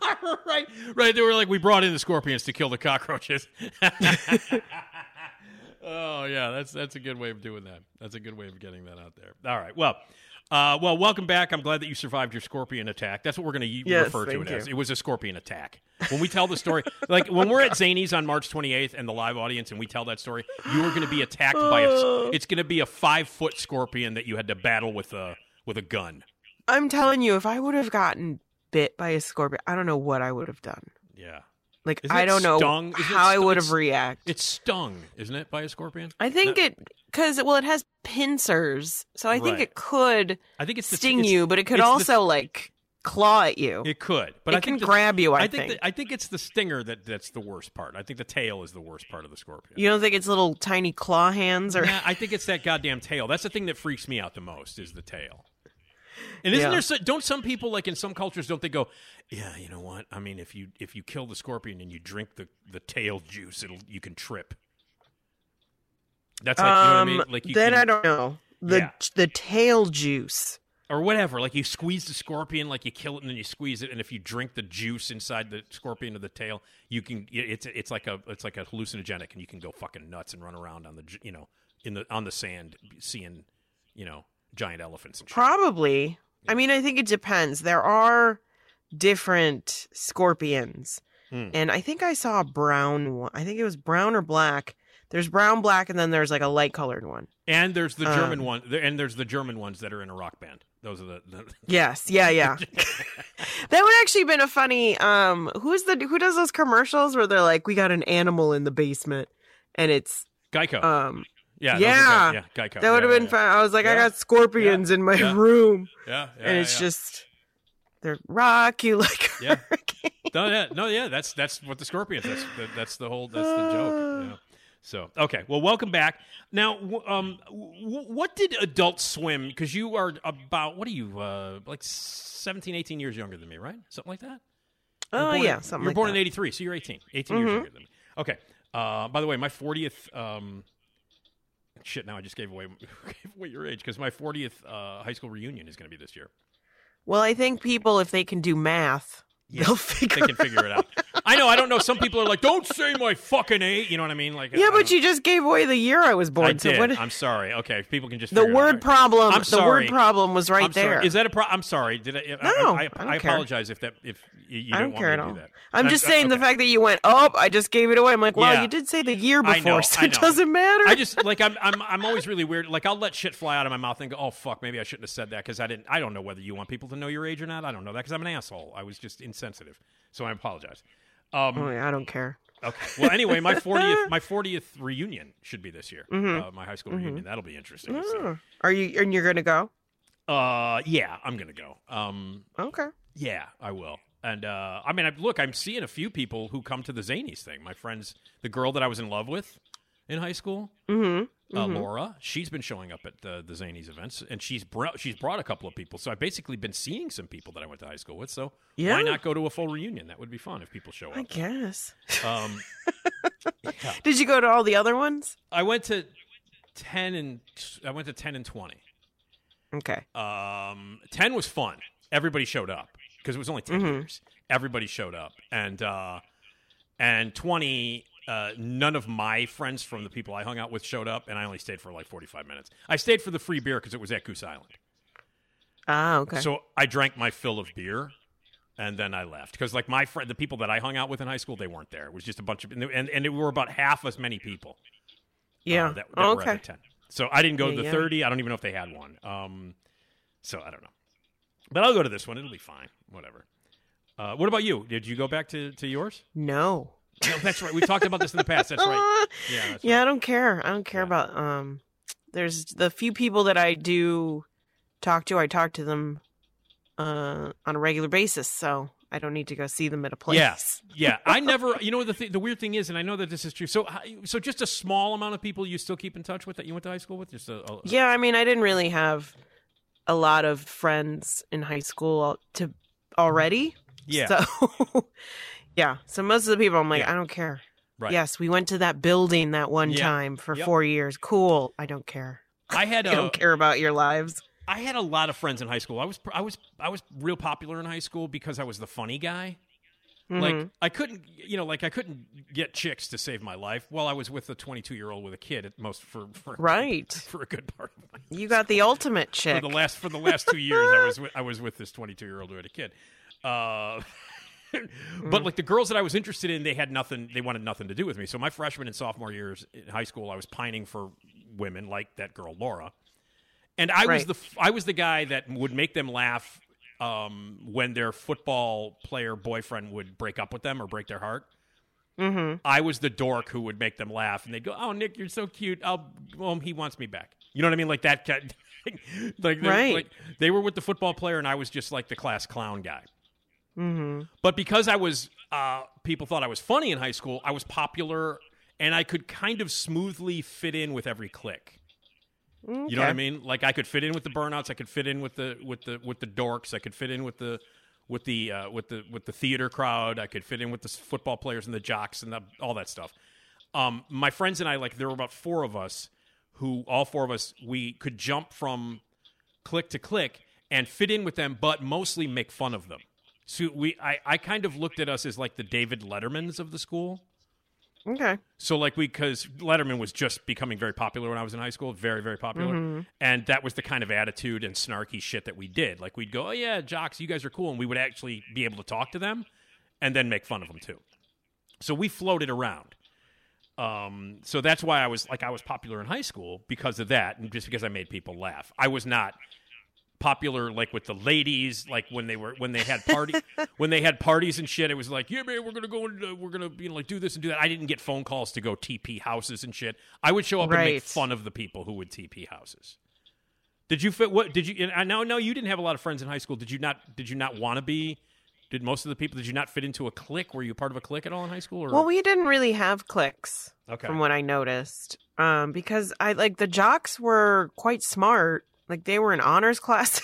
ah okay okay So it wasn't a thing of like, oh, the nerds. It's like, yeah, Yep. the nerds are the jocks. It's weird.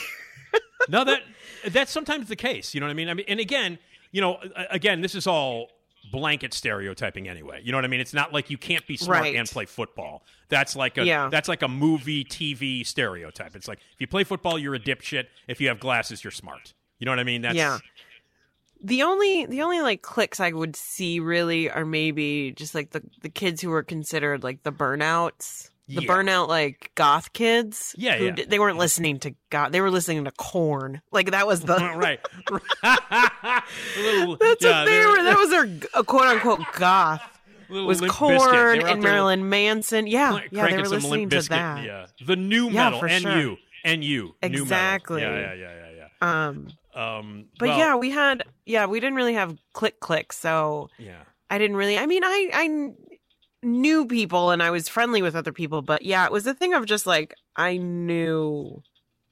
I was like, I don't. I'm not gonna know you for too long. right. It was it was ultimately You're what it came down to but, for you uh, was like, okay, I'm I'm gonna get through these four years. That's is ultimately what you know what I mean. Uh, where it's like, okay, I'm gonna I know who you people are. There are some people I like more than others, but ultimately, let's get this fucking four years over with.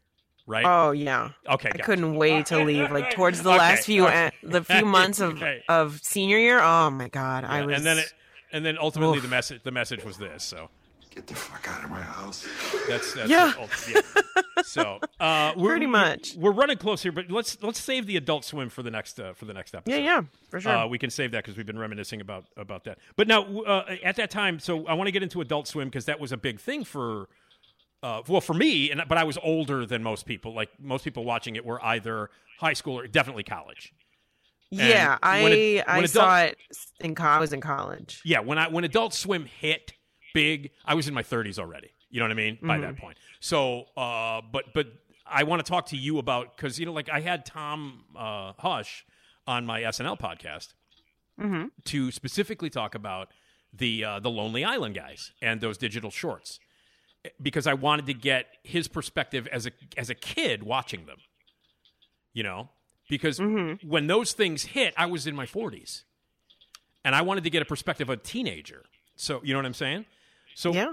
Yeah, so yeah. when we talk about Adult Swim, I was like in my 30s and you were like uh, high school, college. So that's why I wanted to talk about that to see. Yeah, And, yeah, yeah. and I and I and, but you know me, I skew younger in my brain. You know what I mean? yeah.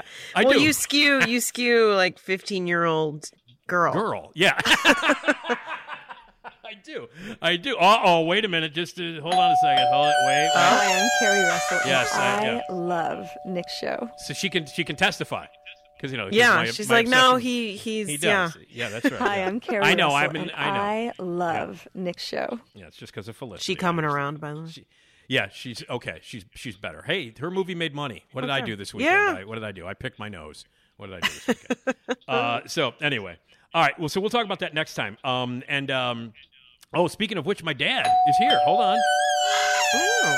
oh there he is hi It's the best part of the week, baby. It's time to hear something funny. Here we go with your music intro. Ah! It's a jokey, jokey, jokey time. It's a jokey, jokey, jokey time. Nick's dad tells a joke. Yeah! What I say? It's a jokey, jokey, jokey time. It's a jokey, jokey, jokey time. Nick's dad tells a joke. Oh, yeah! Here we go! all right yeah my dad killed again by the way Esmeralda he killed. He killed course. again. That's Yeah. Denny's. He killed. Uh, Yeah. You know, um, that's the one thing you can rely on. If you come out to our to our to our live shows at Zanies, we got our next one is March 28th. Um, it'll be fun, but my dad will. I guarantee you, my dad will be the best part of the show. Oh yeah. All right. So here he is, new joke. Hi, Dad. Why is there no holy water in vaccination? Because you're not supposed to take God's name in vain.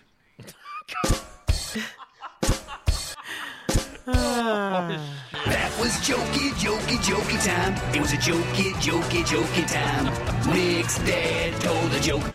That one struck me as funny, man. He can't use holy water in a vaccination because you can't take God's name in vain. Yeah. I like There are that. rules. All right. Uh, we got a couple of Kit Kats we want to do before we get out of here. Mm-hmm. I have an orange one, uh, and a, uh, and I can't remember. Remember, I had the yoga one, so I've got the yoga lady, and I got the Mhm. orange, which is the uh, we figured out was like the adult. What's it called? Adult sweet or adults? Adult sweetness. Adult sweetness. So, uh, so what do you do? You have uh, the same kind that I have, or different? I have uh my my uh thing is a little mountain, uh, and it's asking what is your favorite mountain. They Oh. clearly uh are for the people of a of a mountainous region. Okay. we don't we don't have mountains here. Right. um, and I also have a coffee one, or well, it's for it's for the coffee break. Okay. Well, why don't you try your coffee one first, and I'll do my unopened uh, orange one. See what that is. So your coffee Okay. one. All right. Here we go. The yeah, it just says perfect for coffee. Mm. so it's, I think it's slightly, it's not as sweet or something. So then you can probably dip Yeah. it in your coffee. Yeah. You know, it's weird. Um, this one tastes like probably the same thing you're having, although the package is different. Hmm. Yeah. You know, I This like be- these. Mhm. I like these when they're less sweet. It's interesting. No, this would be perfect with coffee. That's weird Hmm. that our, that the packages are different. We had kind of the same one. That works Yeah. out well. All right, so now I've got Yoga Lady. Mm-hmm. I I, have. know what- uh, what's your favorite mountain? Oh, this is what? Well, it's going to be white chocolate. It's white. So, um, Yeah, Yoga mine's Lady the is- same. okay, It's um, but it's still that adult sweetness ones. right. Oh, this is that. Um, Esmeralda, what's the name of the flavor that we get a lot? The Japanese. Um, Matcha. yeah, yeah, that's what this is. Mm, Yeah, that's what this is. I didn't realize, but it is. This one has like a bit of there's so with the Kit Kat logo, there's a little piece of wheat Mhm. on it. Mm-hmm. I don't know if yours. Yeah, they don't have that normally, um, but it's a little wheat flavored. Okay. Like it tastes a little cereal esque. Mine's not that. Mine is like the that flavor that we get all the time, but but it's like a sort of a a lighter chocolate. Mm-hmm. But it makes me want to do yoga. Because Well, there you go. on- It that's what's on the it did its job. Did its job. Make me want to do yoga. All right. All right, cool. All right, well, we got uh, more of those. We'll taste test that. We'll talk more about Adult Swim last time. Uh, my thanks to, to my dad for telling the joke. My thanks to Dan Fienberg for talking TV. Next time, Eric Childress and Steve Prokopy and I will talk about the new Creed movie, which I'm very excited about. Ooh. Um, very excited about. Michael B. Jordan not only is in it, but he directed it too. So Oh, I'm- nice. And I love Michael B. Jordan. God, he's a beautiful man. Jesus Christ. Uh, so anyway, all right. So we got that Mo- movie reviews and all kinds of other cool stuff. My thanks to uh, to everybody, uh, Jason for the music and all the other cool stuff, and Ed for being Ed, the man at Radio Misfits. Be a sponsor. Sales at RadioMisfits.com. Be a part of the podcast. Voicemail 24-7, 773-417-6948. Email nickdpodcast at gmail.com. And we will talk to you next time uh, with Eric and Steve and much more on the Nick D Podcast. Thanks, everybody. Wind is right on me.